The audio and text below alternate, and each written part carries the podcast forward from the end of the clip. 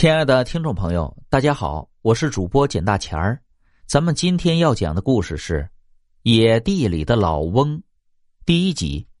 明朝末年，杭州府有一个叫李三儿的年轻人。这李三儿的爹娘没得早，他靠着磨豆腐养家糊口。妻子王氏呢，也是个能干的人，每天一早啊就帮着李三儿磨豆腐。之后趁着天蒙蒙亮的时候，李三儿就推着车到各村里去卖，虽然辛苦一些，不过两个人的日子过得倒也不错。有一日，李三儿和媳妇磨完豆腐就推着车出了门，临走的时候，媳妇特意嘱咐他早些回来，去地里收豆子。李三儿点了头，应了，就推着车走了。走到半路的时候，李三儿就听见旁边的水沟里有叽叽的叫声。李三儿停下了车，探身就去水沟里寻找，那声音时有时无。李三儿在附近找了好久，终于在芦苇丛里发现了一只浑身金色毛发的狐狸。那狐狸蜷缩在芦苇丛里，右腿不断地抽搐着。李三儿赶忙走了过去，扒开芦苇仔细一看，只见那只狐狸的右腿正有一个兽夹子。哦，原来这只狐狸受伤了。李三儿边想边弯下腰去，这一看却看见这狐狸满身金色的毛发。李三儿惊喜不已，因为他听村里人说过，这样毛发的狐狸很罕见，很值钱。这只狐狸要是抓了去卖，肯定能卖个好价钱呢。李三儿伸手就要去抓狐狸，可他看着那只狐狸可怜巴巴的眼睛后，他有些迟疑了。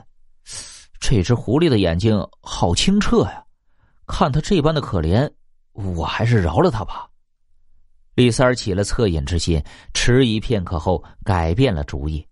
他一边伸手一边安慰那只狐狸说：“你不要怕啊，我不会伤害你的，我这就帮你把兽夹子打开。”李三儿双手用力一掰，那兽夹子被打开了。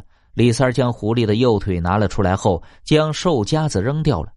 那只狐狸的双眼就那么直勾勾地看着他，眼神里充满了感激之情。李三儿将狐狸抱到小路上，对着他说道：“小狐狸，你快离开吧，找你的家人去吧，下次一定要小心啊。”那只狐狸三步两回头，依依不舍地离开了。李三儿推着豆腐车继续朝前走去。第二天天蒙蒙亮，媳妇又帮着李三儿磨好了一车豆腐。李三儿推着车走到半路的时候，忽然瞧见不远处有一个人影。李三儿有些纳闷了，这些年来没有人比我起得更早了，这个点儿这人会是谁呢？李三儿放慢了步子，而那个人影缓缓向他走了过来。走近后，李三儿仔细一看，是一个穿着黄袍子的老翁。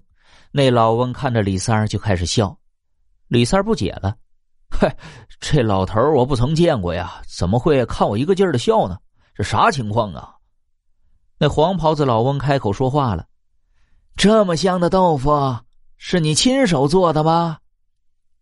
李三儿愣了一下，随后回答道：“啊，我和我媳妇儿做的。”“真香啊，好久没有闻到如此美味的豆腐啦。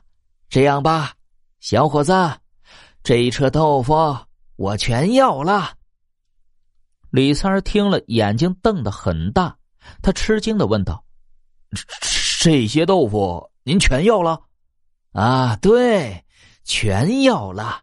你随我来。”